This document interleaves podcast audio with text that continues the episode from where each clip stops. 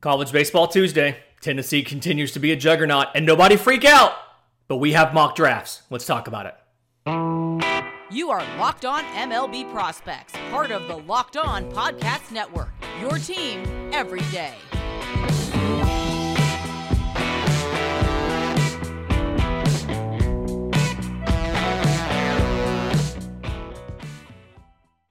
Yes, welcome on into Locked On MLB Prospects, your home for all things minor league baseball. I'm your host, Lindsey Crosby, baseball writer for Sports Illustrated. Thank you for making this your first listen every single day.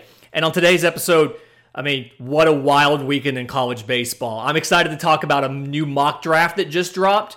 Uh, but first, got to kind of cover what happened. Tennessee. We keep talking about Tennessee being a juggernaut this year. It continues. I had a conversation yesterday with the host of Locked On Auburn because Auburn is hosting Vanderbilt this upcoming weekend. And he said, What I know about Vanderbilt is they're pretty much a professional baseball organization that happens to be affiliated with a college. It's like single A, double A team quality. I'm like, Yeah, that seems pretty right. Tennessee went into Nashville and handled business. Tickets for this series, funny story. Tickets for this series, it costs more to go to these three games than it costs to go to the Final Four. Tennessee goes in, sweeps Vanderbilt. Third straight conference series sweep by Tennessee. They win 6-2, they win 5-2, they win 5 nothing. And I think the most surprising thing is they only scored 16 runs. So they now have a 19 game hitting, uh, winning streak. It's the longest in the nation this season. It is a program record streak. And we've talked so much about the offense. I mean, they've hit 69 home runs in 28 games. Like, very nice output coming from the offense. 10 and a half runs a game from this offense. But the pitching staff, so the staff ERA for Tennessee, 1.8. Not for this series, for the season. 1.80 for the season. This weekend, their bullpen only had to throw four and two thirds innings.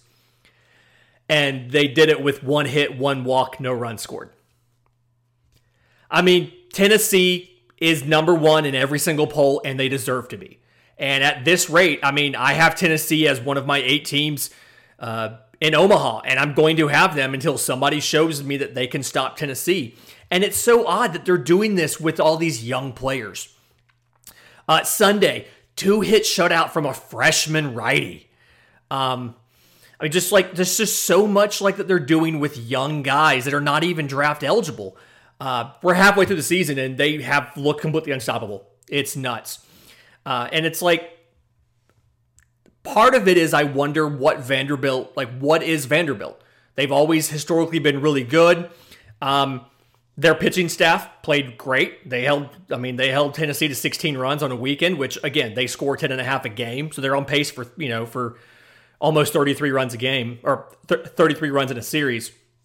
But Vanderbilt is now four and three in their series this season. They won a series against Army, they won at Hawaii, they won against Wagner, they won against Missouri. They've lost to Oklahoma State, they've lost to South Carolina, they've lost to Tennessee. And so, like,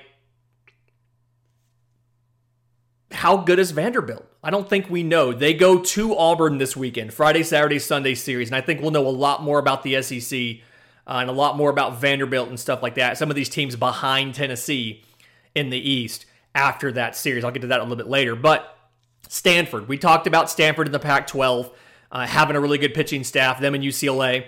And, and Stanford scuffled a little bit. They win the series over Oregon State. So they are at second in the Pac 12 right now. They stayed there. And the big thing here for this show, two draft eligible lefties really showed off in this series. So Quinn Matthews of Stanford. Um, had has historically been a starter. They moved him to the pin for this series. Uh, he's a guy. He's got a heavy fastball to him. He's got a great changeup, and against lefties, he has a really effective slider. And he threw an inning, a perfect inning on Friday. Not immaculate, but a perfect inning. Nine pitches, two strikeouts. Uh, third one, I think, was a ground out. And then hasn't forgotten where he come from with their starter roots.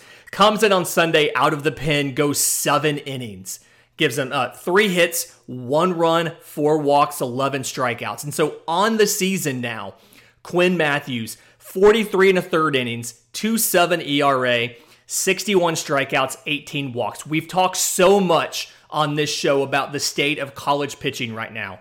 how few guys, draft eligible guys there are. They're all either hurt or they're young.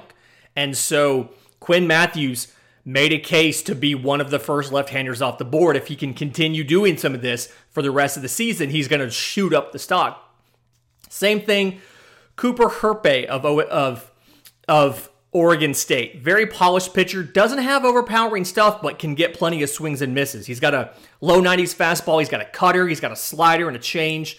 Doesn't walk a lot of guys, gets a lot of swing and miss because he has really good deception. He can blend everything together out of the arm slot through eight innings on Friday. Two hits, no runs, one walk, 17 strikeouts. Just absolutely absurd. On the season, 41 and two thirds innings with a 194 ERA, 68 strikeouts, and 10 walks. So, Stanford Oregon series, great pitching. Go back if you want to watch on Friday, watch Cooper Hjerpe for Oregon State. On Sunday, go watch uh, Quinn Matthews come out of the bullpen for Stanford, was really great. Uh, Georgia, University of Georgia uh, swept Florida at home in Athens. Uh, the thing about Georgia here, we've talked about Florida and Hunter Barco, but uh, the big thing here, RPI now is number three for Georgia. They've played some tough teams because one of their big non-conference matchups is Georgia Tech. You know, uh, I believe uh, like the rivalry is called clean old-fashioned Hate, They don't like each other, so they play good teams every year. Uh, they're probably going to end up hosting a regional. And a lot of this series came down to draft eligible right hand pitcher Jonathan Cannon and then the bullpen. So Cannon had the really electric fastball, 93 to 95, uh, plus slider, above average changeup. And what I like was just watching some of the film from this series, and I, I turned it on to watch Hunter Barco. But uh, Jonathan Cannon can throw the fastball to either side of the plate for strikes. And you see a lot of guys struggle sometimes where they can't necessarily like they can't throw it in on a lefty or you know like like they get messed up with it. He can throw it on both sides of the plate for strikes. Against Florida, he goes six innings, gives up five hits, no runs, two walks, three strikeouts. Those two strikeouts, he only had three. On, he only has three on the season, so two of those were there.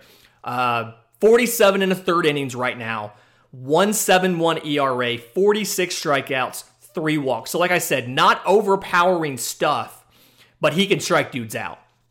Um, and then the last one here, Virginia Tech. This offense continues to crush. They uh, they followed up last week's sweep of Georgia Tech with a series win uh, against UNC in Chapel Hill. And the big thing here, outfielder Gavin Cross. We're going to cover him in our mock draft a little later. 330, 422, 638, five home runs. And here's an idea, or here's an, ex- an, an example of how good this Virginia Tech offense is. He's going to be a top 10 pick. His OPS is 1060. It's sixth best on the team. 1060 OPS is sixth best on the team. That's how good this Virginia Tech offense is. And in just a minute, I want to tell you about some of these teams coming up this weekend and some of these great matchups with some draft eligible guys.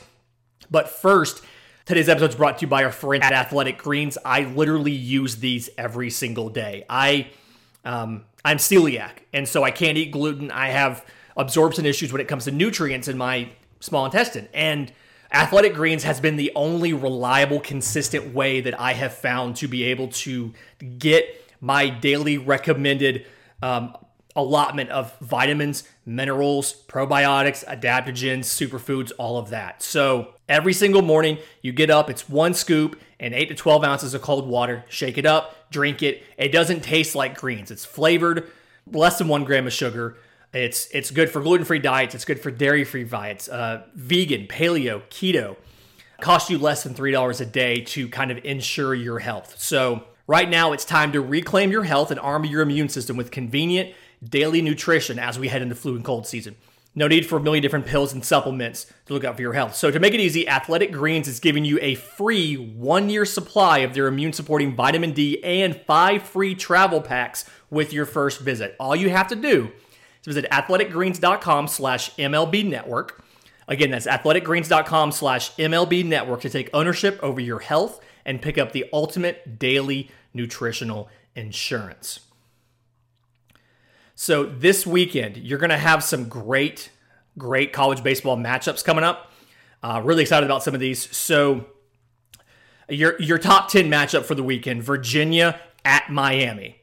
We've talked about uh, Miami's great pitching. They've got closer turned starter Carson Palmquist, draft eligible guy, really fun to watch him pitch. But you've got the great pitching versus Virginia's amazing offense. And top 10 matchup, but these teams are one game apart in conference play. Miami has a one game lead over Virginia. Uh, so it's going to be at Mark Light Field. I actually believe it's Alex Rodriguez Park at Mark Light Field or something like that. It's named after A Rod, which is I did not know that until until just now. It's odd, but anyway. Um, yeah, Friday night, uh, Nate Savino for Virginia against Carson Palmquist of Miami. Some lefties, going to be a good matchup. Uh, another one to watch: Oklahoma at Oklahoma State. So there's some some interesting Big 12 matchups. This is one because obviously uh, they're in the same state. They're rivals. They don't like each other. Um, Oklahoma State's biggest rival is Oklahoma. Oklahoma's biggest rival is Texas. So there's that really interesting like little brother dynamic to this series. But the big thing here is um, Oklahoma has to sweep this series if they want to be in front of Oklahoma State in the standings. They're two games back right now. And so Oklahoma's going to go for broke. They've already done Bedlam, uh, you know, where where they they did a midweek thing with that. Well, now they're doing a weekend series. I look for for Oklahoma to throw everything they have at this series, empty the bullpen, whatever they have to do, because they have to sweep this if they want to win the Big 12 uh, and be able to host a regional. So they're going to go all out for this. And then TCU at Texas. So this one's really interesting. Texas started off with the number one ranking in the country, and they've struggled a bit uh, dropping some stuff. And right now, TCU is up by three games in the conference, and TCU is coming off a tough series loss against West Virginia. Uh, meanwhile, Texas has all the momentum in the world. Texas just had the biggest comeback in series history to win game three and win the series against Oklahoma. Texas scored 11 unanswered runs in the final three innings of Sunday's game three to win the series against Oklahoma. They got all the momentum in the world, and they're going to absolutely be out there, um, you know, like trying to sweep this series so they can get back in first place uh, and and try to win the Big Twelve. And then the games that I'm going to be going to personally to go watch and go scout some guys, I'm going to be at Vanderbilt at Auburn, two top 25 teams, depending on which polls you look at. Uh, but it's weird. Vandy has lost two straight series. Auburn has won two like back-to-back road series, and so now they're back at home. And so a couple guys from each side I'm going to watch. Uh, Auburn, right-hand pitcher Mason Barnett. Uh, he's going to come in in relief. He's he's not a starter for them on the weekend right now.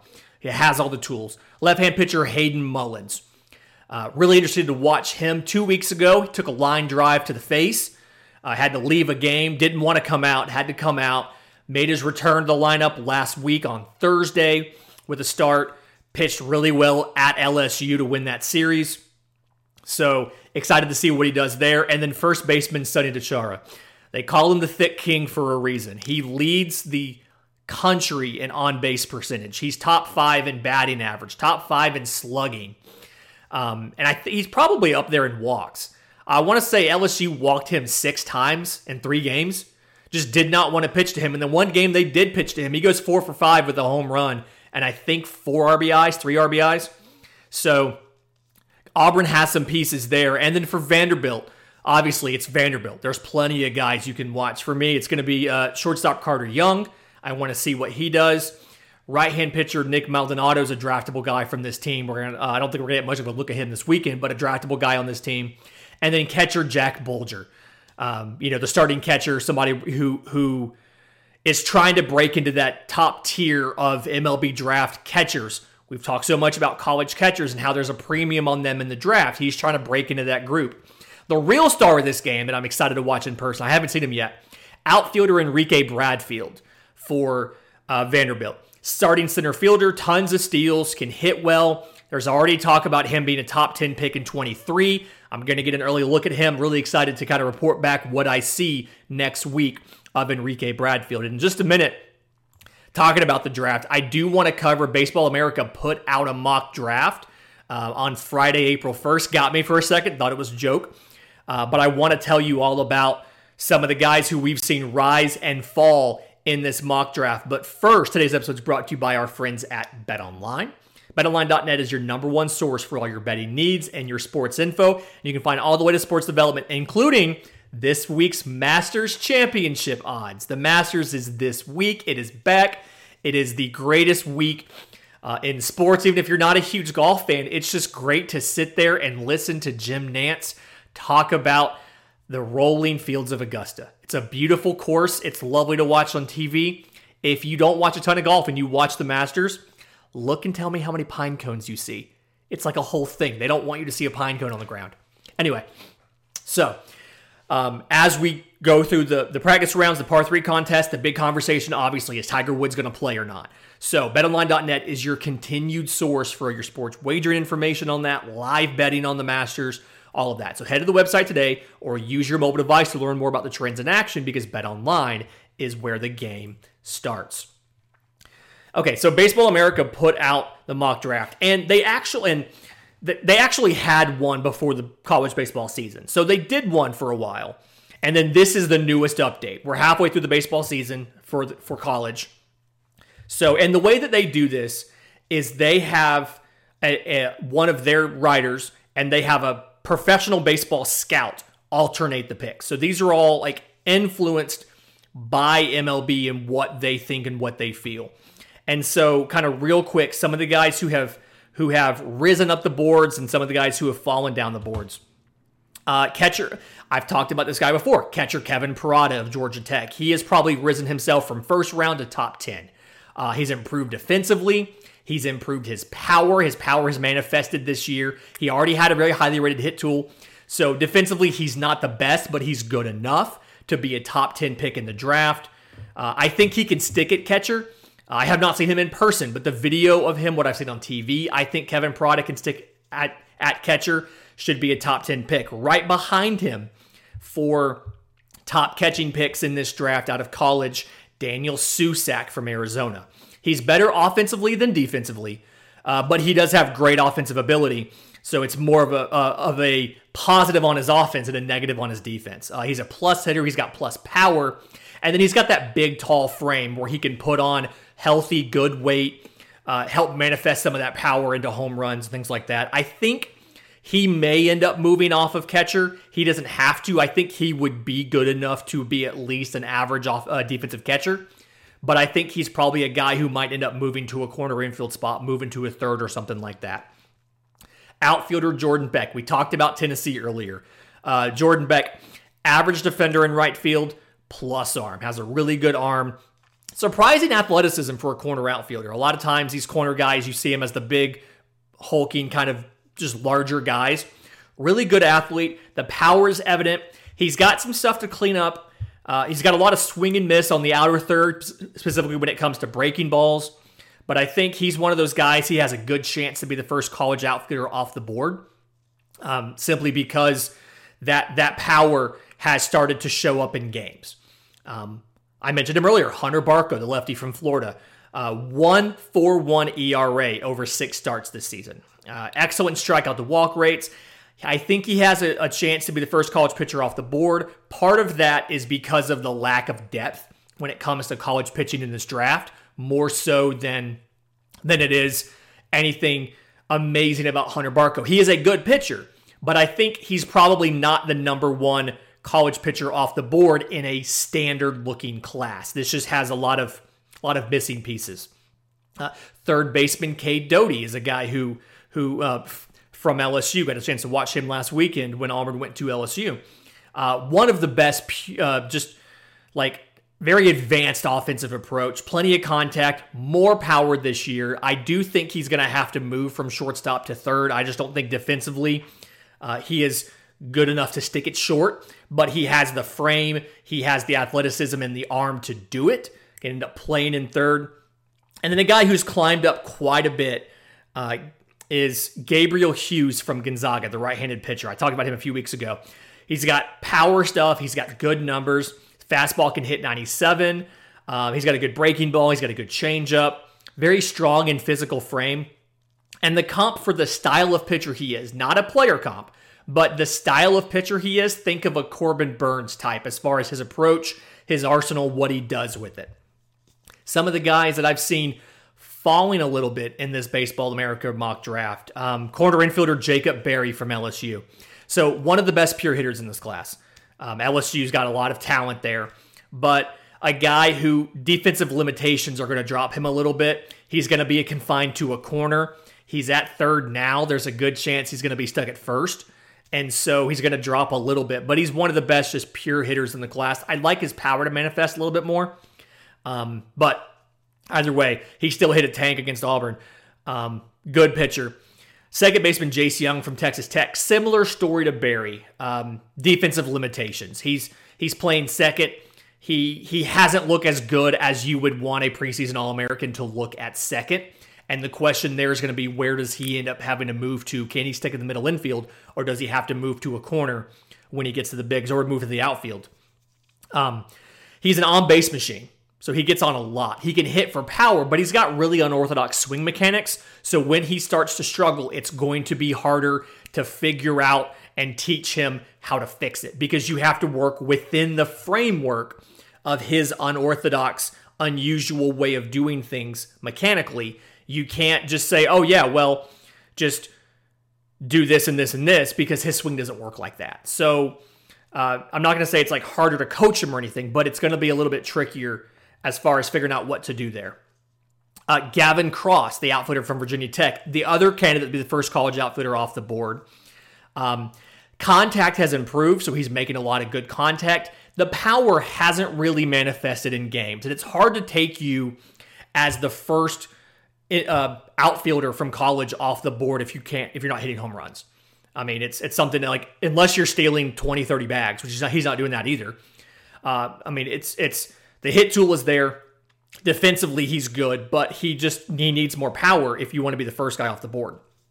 Um, Robert Moore from Arkansas playing shortstop right now. I think he's going to be a second baseman in MLB. He's the best defensive infielder in a class that doesn't have a lot of good defensive infielders, and so he's probably going to have to move to second base. And it's just one of those functions. There's a ton of hitters in this class, defenders pitching from college at a premium right now. And Robert Moore is kind of the best of it's lipstick on a pig, the best of what you have there. And then just more guys that are falling. All of these hurt and missing pitchers. You've seen Landon Sims, the righty from Mississippi State, out with a TJ. Peyton Pallette from Arkansas. Connor Prielipp from Alabama. Like all these guys missing time. I think Prielipp's going to be able to make it back and throw a little bit before the draft. So he may help some of his stock, but you can see all these pitchers now falling down uh, to the back half of the first round uh, simply because, I mean, they've been hurt, and you're going to see Barco and Hughes be able to jump them and be up in those that first 15 or so. Um, Carson Whisenhunt from East Carolina, he's an interesting case. Lefty looked really good, was mocked in the first round. He's been suspended for a banned supplement. Uh, you know, so he failed a drug test. And so question there is going to be what's when that comes out, like as far as the conversations with teams, is there going to be a team satisfied with his explanation, what he says about that, to not drop him too far? And then there's obviously Kumar Rocker floating out there. Uh, Vanderbilt pitcher didn't sign with the Mets last year because of the elbow issue.